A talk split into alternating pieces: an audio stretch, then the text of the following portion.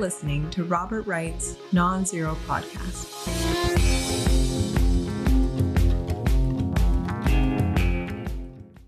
Hi, Tom. Hi, Bob. How you doing? I am doing fine, and you? I couldn't be better. Uh, I mean, no, I kid, but it's.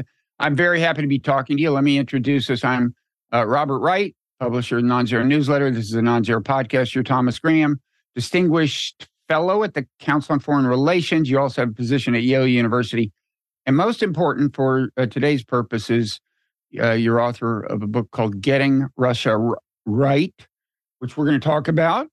Um, you've been thinking about Russia for a long time.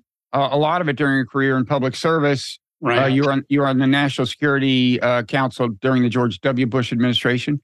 Uh, before that, uh, you had a couple of stints in Moscow as a foreign service officer in uh, both the late so Soviet and early post-Soviet periods, I guess. So you were you were there That's in correct. the nineties. Um, and also in the 90s, you served in the State Department. Uh, uh, and uh, so on the policy planning staff. And I think you had another position there. So this is kind of uh, your life's work, uh, in a sense, what we're about to talk about, right? Man, right. I've been doing it for 40 years professionally. Okay. Well, that's it. That's long enough. And and and I have to say, I'm heartened uh, to hear that somebody who knows as much as you do feels that it's possible that we can uh, forge a relationship of constructive engagement with Russia, because that's not how I would describe our relationship right now. Um, Absolutely. And why don't why don't we start there? Uh, it's an interesting time to be talking because uh, it, it seems like only in the last few weeks we've seen clear signs that it's dawning on important people in Ukraine, if it hasn't already, that maybe stalemate is about the best they can hope for.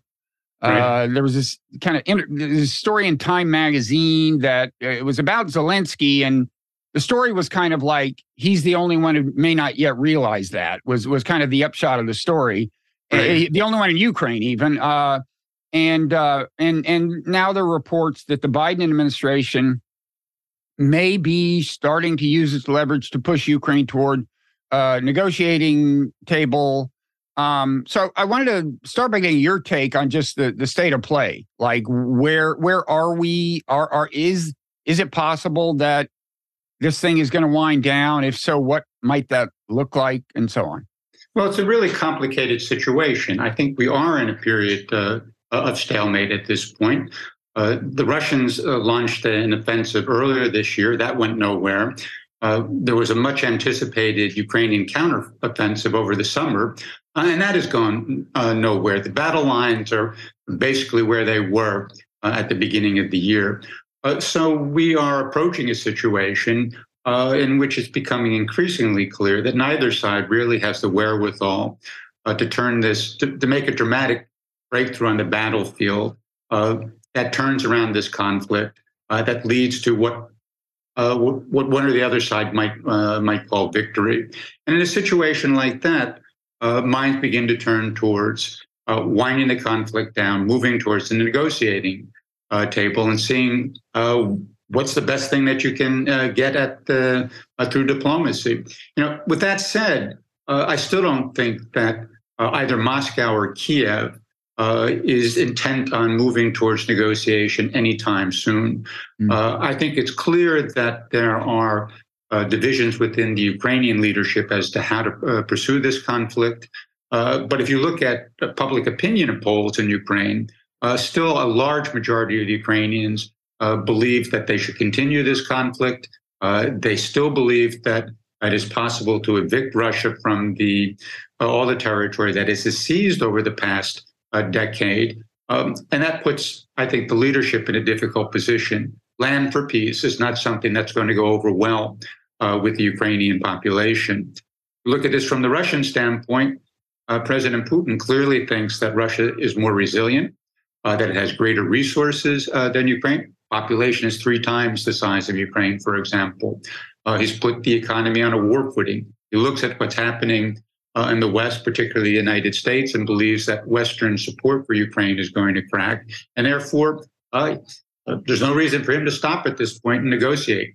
Uh, let's see what 2024 brings. um, at the end of 2024, if there's no substantial change, maybe that's the time to sit down and negotiate. So I think we're looking at at least another uh, another year of conflict. So you think Putin is hoping to gain more ground, significant amounts of more additional ground in Ukraine? Uh, I, I think at a minimum, he hopes to gain um, all the territory of the, the regions that he's uh, formerly annexed into, uh, into Russia. He did that last year. Uh, he doesn't control these four provinces totally. In, in any event, I think that is uh, what he hopes to achieve, and he hopes he can do that through military means. So, so he hopes to gain control of all of those four provinces because he because they don't entirely, as you said, control any of them, and and some of them they don't control. You know, I think even half of. So, right. so I mean, that's a lot of, and and and I gotta think he himself is understanding that it's a difficult. uh you know, a lot of people have started to say that maybe the current the current technology of war almost favors stalemate, you know, and and and then there's the fact that about you know a good portion of each year is not hospitable to offense by virtue of the weather and so on. Um, you th- but you think he actually uh, hopes to get all four, all of all four uh, provinces? That's kind of disturbing. Well, you know, it, it's hard to know exactly what uh, what Putin is aiming mm-hmm. for at this point. Um, you know, at the beginning, we thought he wanted all of Ukraine. Uh, yeah. Certainly, he wanted the capital. He wanted to change the, the regime. Uh, you know, that proved beyond uh, Russia's capabilities last year. And I think it continues to be beyond uh, Russia's capabilities. I think the question for the Kremlin, and particularly for Putin, is uh, what could he sell to the Russian, not so much the Russian population, but the Russian elite uh, as a victory mm-hmm. in, in, this conflict?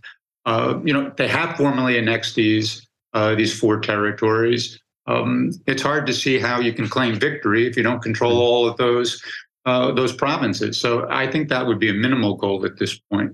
I think they did about a year ago signal flexibility on the southern two provinces, not on the two that constitute the Donbass, but there was some language where, okay, ultimately the territory will be determined by the will of the people or something or other they seemed, and of course, for probably historical reasons, they'd be less attached uh, to full conquest there than in the Donbass. Does that yeah, make sense? That, yeah, that might uh, uh, uh, might be so. I mean, the, the presidential spokesman said, "Well, we haven't really decided on the borders of these regions." Right. Um, you know, they ran the referenda in, in all four, overwhelming victory, but you know, a substantial part of the population didn't participate. Um, so I think that's a, a, question mark at this point. But um, again, it's difficult to know exactly what's in Putin's mm-hmm. mind at this point. Uh, but that would seem uh, to me to be a sort of a reasonable stopping point where you could step back, say, we won, um, uh, now let's move on. Yeah.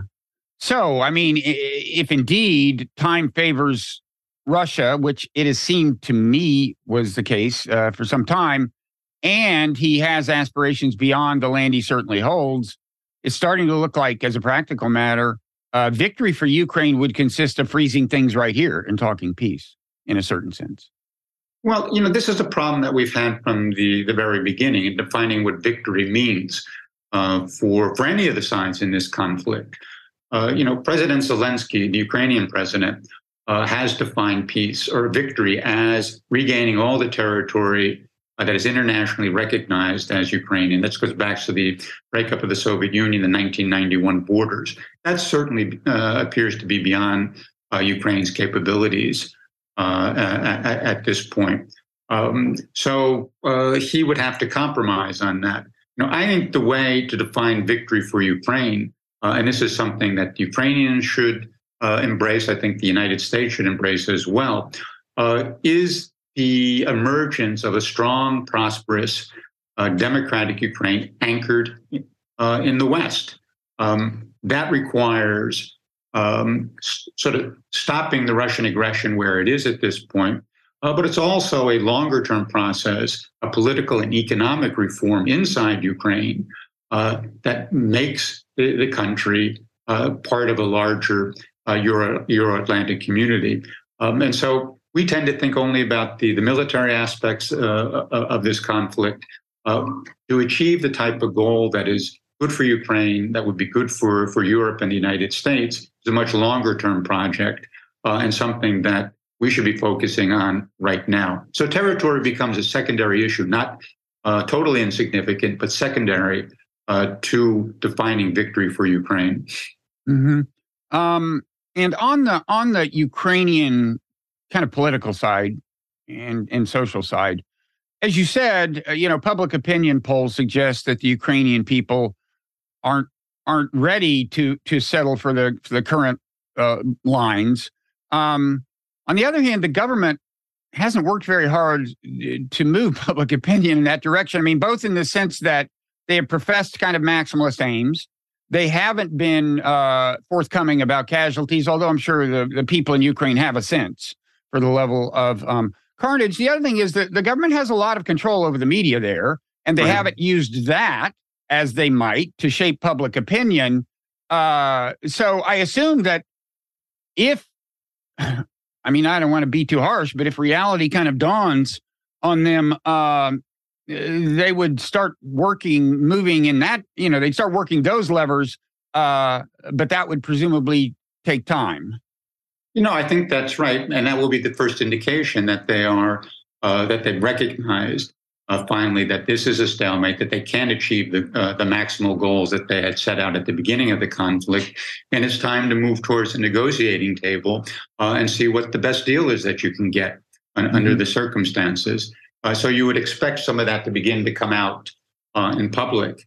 in fact, um, you know the the interview that the um, uh, the top military commander Zaluzhny gave uh, to The Economist, talking about a stalemate, uh, I think is the first step in that direction. The Time article, um, you know, however, that source is a first step in that uh, direction, beginning uh, to prepare the Ukrainian population uh, for the idea that they're going to have to settle for something less than the maximal goals that were set at the beginning of this at the beginning of this conflict. Mm-hmm. Um, so the the the question you address in your book, how do we move this uh, toward a more, put it on a more constructive plane, our relationship with Russia is, is, you know, intertwined with how we got to where we are. Mm-hmm. Uh, and, and, and, and, and what, uh, you know, how American policy has played out up to this point. Um, and, uh, which in turn is related to the question of like, uh, why Putin invaded to begin with. There's a range of views on this. You know, the kind of strict Mearsheimer view that it's mainly about NATO, uh, and and to the extent that it's not NATO expansion, it's kind of the de facto NATOization of Ukraine that was driving him crazy and and seemed to him a, a genuine security threat. Uh, and then there are, you know, there's a whole spectrum, of course, uh, all the way up to he, he just uh, is uh, cra- you know is delusionally imperialist. Um, what what is your what is your guess on on like why he invaded? Look, I mean, this is a, a very complicated uh, question. I mean, the first thing uh, you need to understand is the place that Ukraine itself occupies in uh, in the Russian imagination. Um, you know, this is not only Putin; uh, it's an entire elite that has been concerned about uh, about Ukraine.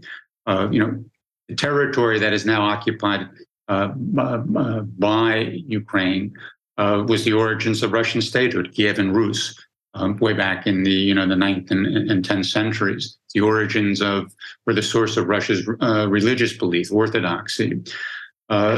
you know, during the the imperial period, the territory that is now occupied by Ukraine, or now is Ukraine, was an important buffer zone for uh, the, the Russian state, Muscovy, uh, initially against powers to the west, which included Poland, you know, eventually Austria and Germany, against nomadic tribes, the Ottoman Empire to the south.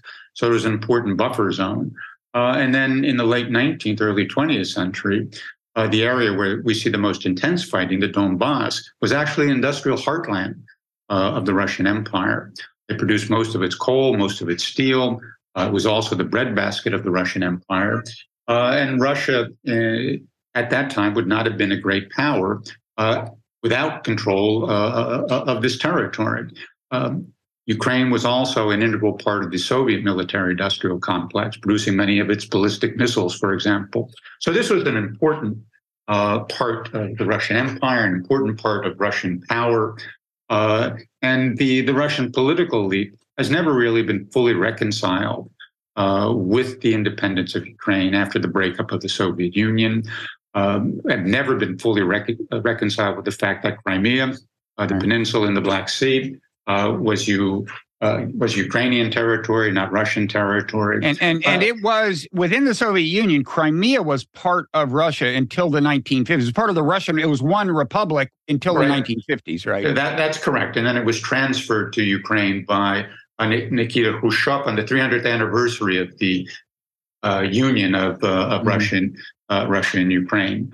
Um, and it's populated by a significant number of um, uh, retired Soviet military officers and now Russian um, uh, military officers. The overwhelming majority of the population is ethnic Russian.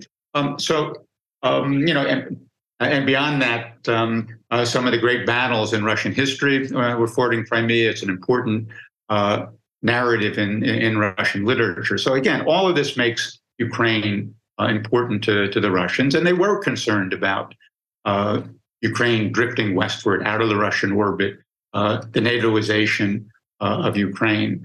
Uh, you know, all that said, uh, I do believe uh, that before the conflict began, that there was a way of negotiating a solution uh, to Russia's concerns.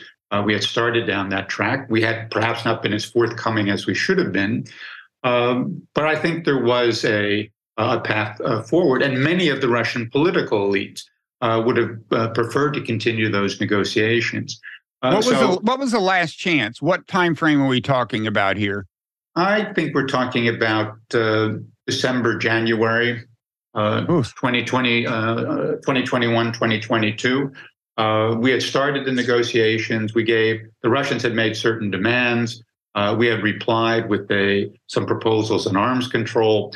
Uh, the key issue uh, for the Russians and the one that we weren't prepared to address at that point was the, the geopolitical orientation uh, of, of, Ukraine. Um, With respect to NATO? Right, NATO membership.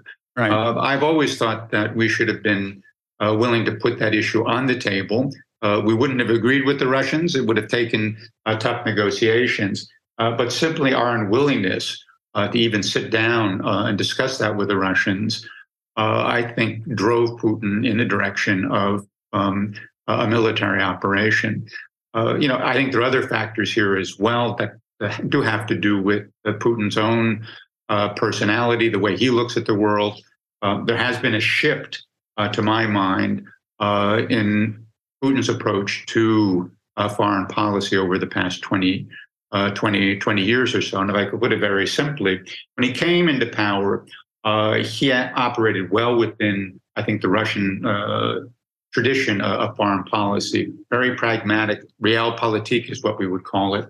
Uh, calculated balances, uh, didn't take uh, inordinate risk in order to advance uh, Russia's interests. Sometime in the past five to six years, he's moved away from this pragmatic approach to something that I would call sort of a messianic approach.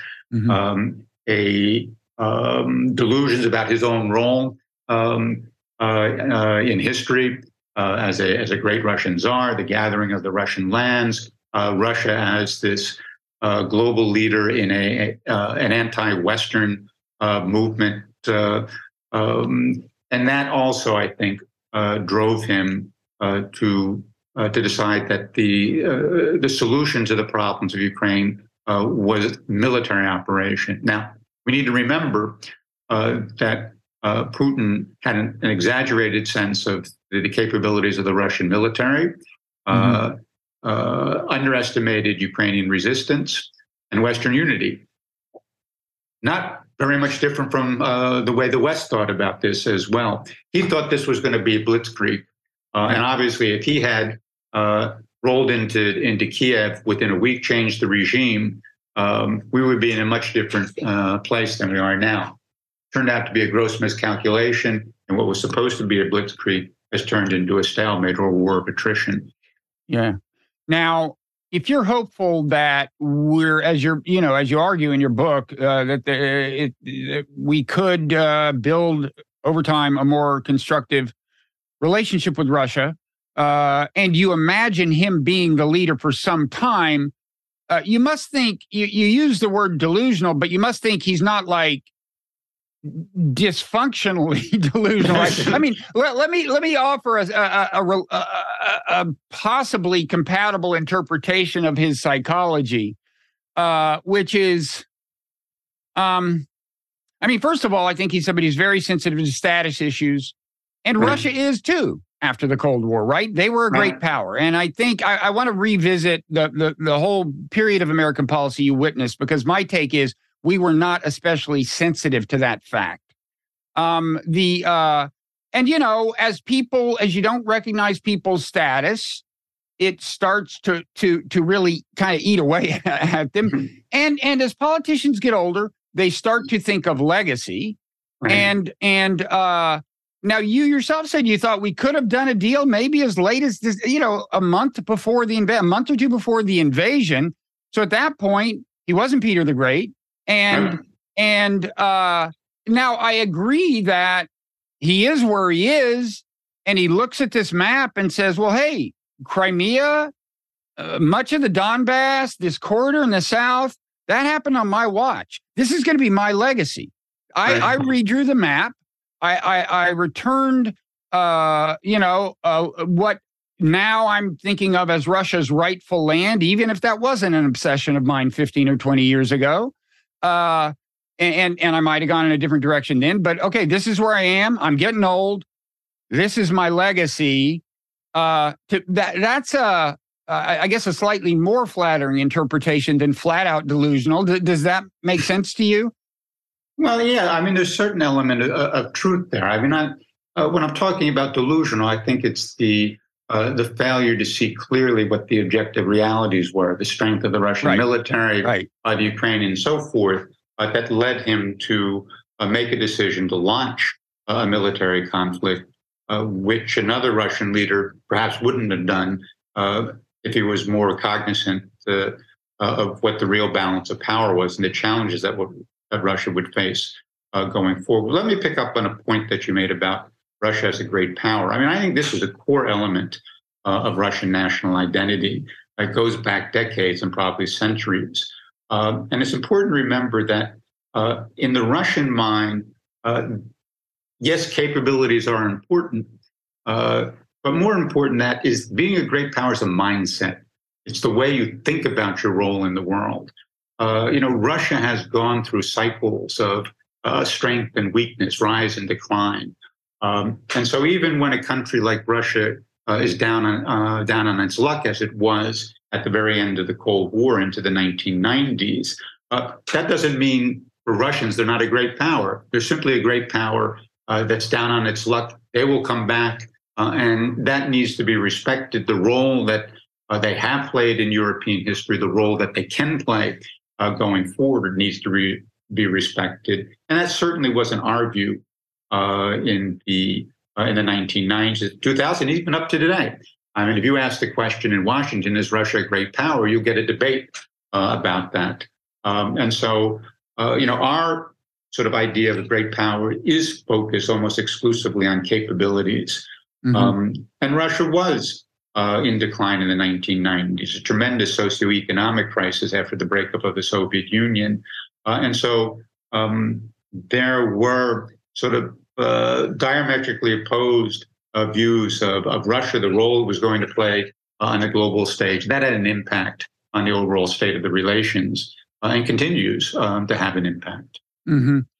Um, and I'm I'm curious as to what you know, if you could go back and magically change two or three basic elements of American policy toward Russia, uh, in in the, I mean, uh, you know, from from the end of the Cold War uh, up until I don't know the the beginning of the Biden administration, say, or uh, the beginning of the Trump administration, say, through Obama. Um, I'm wondering what they'd be. I, you know, I remember uh, when the when the Cold War ended, I was at the New Republic in Washington, Right. And, you know, Frank Fukuyama's essay had come out. It wasn't yet a book, but the end of history. And the sense was very much, you know, that, uh, well, the natural order of things is uh, for Russia to become just like us. And they seemed to kind of want that. And uh, and and and and I think look, I personally think we could be much closer to that now than we are. Uh, but that was the expectation anyway. It didn't work out. What what uh, can you go through, you know, just a short list of things that maybe we could have done better, or maybe thought about this in a better way, or? Well, well, first, I think we misread the situation in Russia at that time. I mean, you've already referred to Fukuyama. Globalization was taking off at that time as well, sort of reinforced the view uh, that free market democracy was the only way a country could uh, survive and thrive into the 21st century. So Russia would have to go down that road uh, route. We also uh, talked to a very small group of um, uh, Russian leaders who uh, appeared to accept that um, that view as well and wanted to reform Russia in a radical way um, in, in, order to produce that type of that transition to free market democracy. But I think if you would look more broadly um, at what had happened at the end of the Cold War and into the 1990s, uh, you would come to the conclusion that what we witnessed wasn't a democratic revolution at all. Uh, it was a power struggle uh, between uh, the Soviet leader, uh, Mikhail Gorbachev, the Russian uh, leader at that time, Boris Yeltsin. and what happened as a consequence of the breakup of the Soviet Union is that the upper level of the Soviet elite, what we call the nomenclatura at that time, was pushed to the side, and they were replaced by the second and third echelon um, of that nomenclatura inside Russia. Uh, and this was an elite that shared uh, sort of the fundamental views uh, about Russia's role in the world, uh, the structure uh, of political power uh, in Russia, and so forth. authoritarian, I think, in their in the basic views of how a political system should be structured, a belief that Russia as I've already talked about, should be a, a, great power. Uh, and our uh, our policy uh, was focused on what I, uh, an effort to change Russia. Uh, the Russian political elite was focused on regaining Russian power, uh, and that was a fundamental sort of mm-hmm. miss or disjuncture in the way we thought about things. So we got ourselves involved.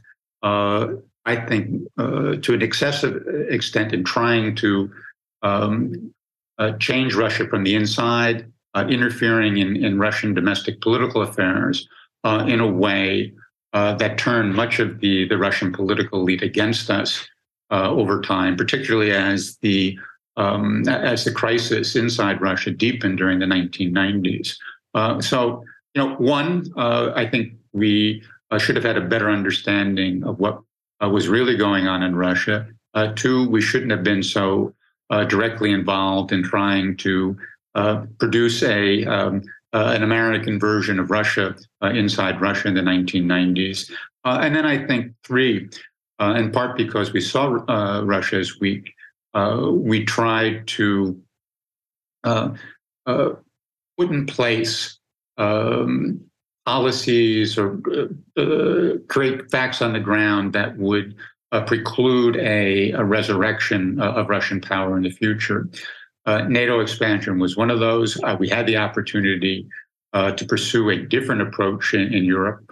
Uh, we had, in fact, developed what we call the Partnership for Peace program in the early 1990s, the Clinton administration, that brought all the, the countries of the former Soviet bloc into some sort of relationship with NATO. Uh, but without uh, promises of near-term NATO membership from uh, former Soviet bloc countries, um, a, a, process that didn't create obvious lines in the ground uh, in, in, in Europe uh, that uh, was acceptable to Russia um, at that time. And if we had uh, continued along that path, we may have been able to develop a more uh, constructive working relationship with Russia, postpone the issue of NATO expansion, um, and Uh, in a sense, uh, help Russia uh, adapt, uh, acculturate itself to the new geopolitical realities in a way that would have been uh, sufficient for, for Russian security purposes and over the long haul, better for American interest in Europe. But we didn't do that. So, is your, of course, this goes back to the 90s when Putin wasn't the guy, but is your sense that Putin initially although he may not have been enthusiastic about uh, remodeling Russia's uh, political system and America's image, uh, he he did want to become he did want Russia to become, if not part of the West, deeply intertwined with it in a in a constructive way. Well, I mean, certainly, if you look at the first uh, three or four years of, uh, of Putin's presidency, uh, he wanted to build a partnership with the United States. Um, you know, we talked about a, a, counterterrorism alliance at that point after the the events mm-hmm. of uh, you know the terrorist attacks of 9/11 uh, in, in, the United States. Um, uh, we set out a in a in a document in 2002 a framework for U.S. Russian strategic partnership um, that involves sort of geopolitical elements, arms control elements, uh, economic, social elements as well. Uh, so Putin, again, was intent on restoring Russian power, uh, but certainly in the early years uh, of his presidency, believed that the quickest way to restoring Russian power was, in fact, working with uh, what was the most powerful country in the, in the world at that time, the United States um, and using that relationship as a way of uh, enhancing Russia's uh, position on the global stage, getting the resources that Russia needed uh, to rebuild its economy um, uh, and to rebuild its its influence on the global stage. Now, what changed here, and, and what changed um, uh, Putin's mind, is I think that the United States uh, during that time moved very aggressively uh, to erode Russia's influence in the former Soviet Union. Um, uh, we never recognized any of the institutions that came or uh, emerged after the breakup of the Soviet Union that were intended to sort of maintain some unity uh, within the former Soviet Union. The Commonwealth of Independent States, for example, the Collective Security Treaty Organization that was led by Russia. Um, uh, there were uh, uh, agreements that uh, that Russia reached, which uh, with some of the, the former Soviet states to tone down the the conflicts um, in, in, in those states. We pushed against those because we didn't want Russia to have any significant influence in the future of these countries. And then, of course, um, the two big issues, uh, and I think the ones that turned uh, Putin's thinking about the United States 180 degrees uh, was the Chechen conflict um, and the Orange Revolution uh, in, in, Ukraine in 2004. Mm-hmm. So the Chechen conflict, I mean, he expected, he thought we were shoulder to shoulder in the war on terrorism. We should say, you know, right after 9 11, he, he, you know, was, I think, maybe the first foreign leader to call George Bush, uh, offered to help, did help us in Afghanistan. Um, and uh, it seemed to me almost immediately Bush began failing to reciprocate. Uh, I don't think you put a lot of emphasis on the anti ballistic missile treaty, but he didn't want Bush to get out of that. He, he, he wanted to preserve that. And Bush, you know, very soon after 9 11 and Putin's show of support, uh, I think told them, no, we, we are going to get out of the ABM treaty. So that was a, if nothing else, a disappointment for them, right? Uh, but you don't put a lot of emphasis on that. No, I don't, because um, you know, we then began to negotiate a, um, a an arms control agreement. Um, uh, so there was some cooperation in uh, uh, in that regard. This has become much more of an issue for the Russians now than it was uh, in 2001, 2002, when these events uh, occurred. I think the what was much more important to uh, to Putin was the Chechen conflict. we were supposed to be allies uh, in this battle against uh, international terrorism at that point.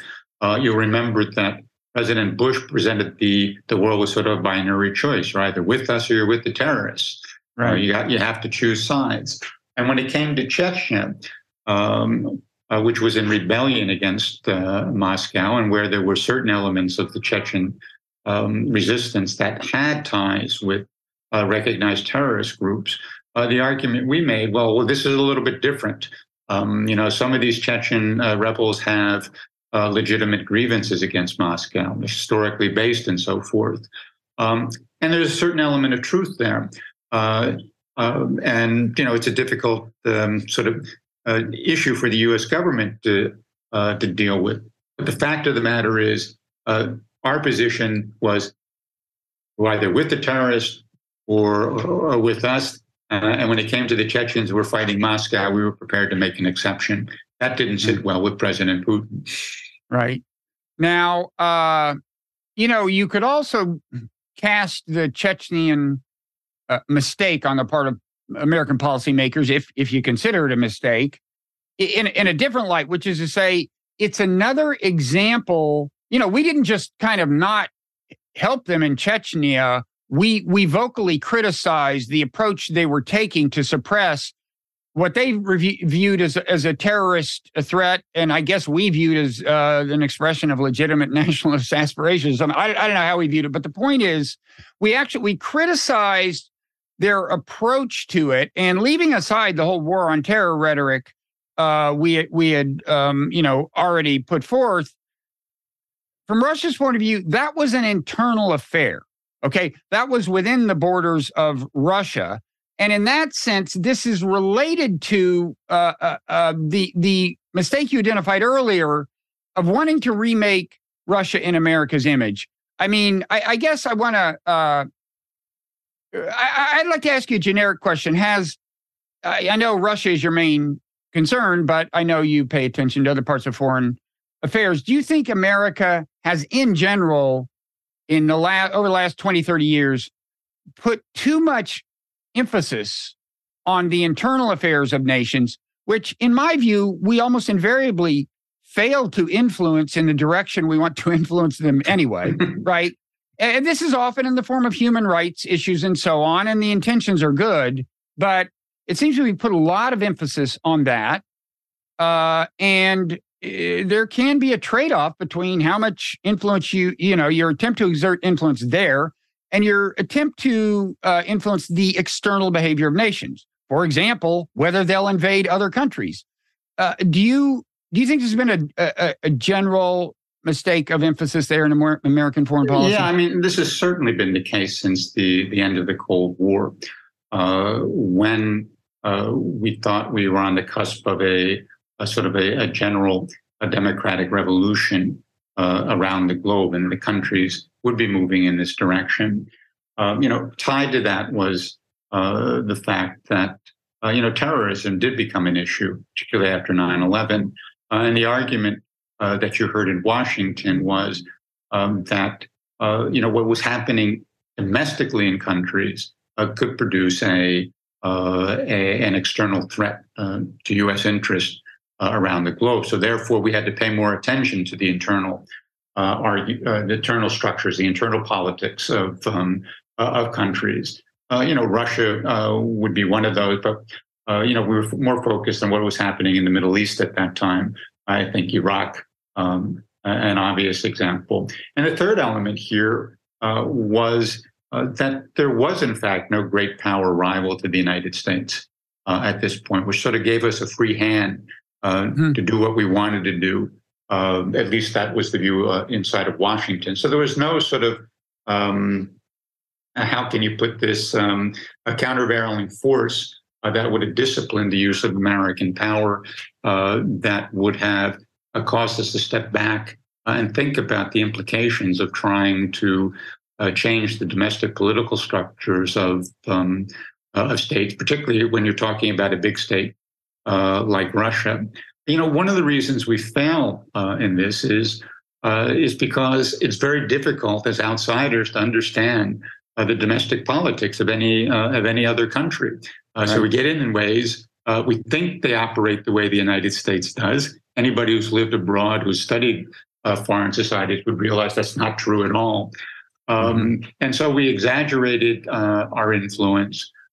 we misconstrued uh, the developments inside countries along American lines, uh, and for the most part, uh, you know, ended up in uh, producing situations uh, that were worse for us, were worse for the people of those countries than was the case before before our intervention began.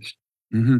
And you know, one sign of this blurring of the line between uh, a country's you know internal policies and its external policies is you, you sometimes hear in a list of kind of uh, you know Putin crimes, uh, Russia hawks will say, you know, uh, you know, they'll even use the word invade sometimes with respect to Chechnya, but but they'll they'll they'll they'll list like Chechnya along with the Ukraine invasion as if they're the same thing. Now they do have some things in common: brutal, horrible, uh, worthy of condemnation, maybe, but only the invasion of Ukraine is a violation of the UN Charter as traditionally construed. You know, before uh, you know, before uh, the evolution of this kind of still iffy concept of responsibility to protect, where when people started trying to move that into the realm of international law, um, and uh, so let's uh, let's let's talk about so Ukraine is that's their external uh, that's their external behavior, and you mentioned our early policy. I guess you were referring to the Orange Revolution and what what was that 2004? Putin uh, perceive, well, remind us what the Orange Revolution was and why Putin thought uh, the U.S. had played an indefensible role in it and how close he was to being correct. Well, uh, you know, the Orange Revolution uh, emerges out of a, a, disputed election in Ukraine, uh, presidential election in, in, Ukraine in 2004. There was a significant element of, uh, of Ukrainian society that believed that the, the results had been falsified, uh, had uh, had produced a victory for uh, a candidate that was uh, personally favored by Putin. Putin, in fact, had campaigned on his behalf inside uh, Ukraine on a couple of occasions. so a pro-Russian candidate, um, and people went out in the streets and protested, um, and protested sufficiently that the uh, the ultimate conclusion was that the, the elections had to be rerun. Uh, and when they were rerun, uh, lo and behold, a pro-Western candidate came out uh, uh, on top. you know, Putin clearly saw an American hand in this in this operation. I think, you know, I was in the administration at, at that time. That um, you know, this was largely a matter of of indigenous factors Uh, driven by by Ukrainians themselves. Uh, that doesn't mean that we didn't offer support uh, for this. That um, uh, we were more than happy uh, that the election result was overturned. and once a pro-Western president was installed in Ukraine, we began to take actions that would have further tied Ukraine to the West, despite the fact that there were significant uh, internal divisions in, within Ukraine itself as to whether the country should uh, move westward, west, westward, how closely it should be tied to Russia, uh, and so forth. Um, so Putin saw this, or at least interpreted this, uh, as an effort by uh, the United States uh, to pull Russia, excuse me, pull Ukraine out of Russia's orbit, to erode Russia's influence in the former Soviet space. And as we've talked in a country uh, that for, for the Russian political elites uh, was uh, an important element of Russian status and power on the global stage. And uh, so I assume, okay, there were there were American NGOs, I'm sure, were in Ukraine and supportive of the Orange Revolution. That's probably one thing Putin saw as an extension of American power. Was the I assume that's true. Was the National Endowment for Democracy, which which is actually support, is actually an arm of the American government, was it involved as well? Yeah, no, no. You had the um, uh, the what is it? The uh, the National Democratic uh, Organization, the International Republican Institute, uh, involved in the supporting uh, various uh, elements on the Ukrainian side. Um, I think the National Endowment for Democracy was also engaged in some way. I have to go back and check that, but there are other NGOs that were also providing uh, support of one sort or another towards the democratic development of Ukraine. Um, that's mm-hmm. what our reform programs were about uh, at mm-hmm. that point. Um, uh, you know, excuse me, and they tended to support those elements uh, inside Ukraine that were pro-democratic, pro-reform, pro-Western, uh, and less support uh, towards elements that were in opposition to to to the West. Uh, so you can see how Putin would have interpreted this as a, a clear effort by the United States uh, to turn Ukraine against Russia. the other sort of complicating factor here, or what exacerbates the situation uh, for for the Kremlin, is that these institutions were also operating in Russia, doing the same types of programs, mm-hmm. um, and so Putin uh, quickly draws a link between the two. Uh, Ukraine becomes the dress rehearsal. The real goal uh, is regime change inside Russia uh, itself. Uh, and that's the way it was interpreted. Uh, and Russia began to take steps domestically to reduce the risk of that type of outcome. So the real sort of crackdown on civil society organizations comes against the backdrop of developments in, in Ukraine. The effort to push out Western funded uh, organizations um, uh, begins in earnest at that point. Uh, the Kremlin begins to develop, um, excuse me, youth uh, youth movements uh, that uh, it can put on the streets to push back against protest movements by by pro-Western elements inside Russia.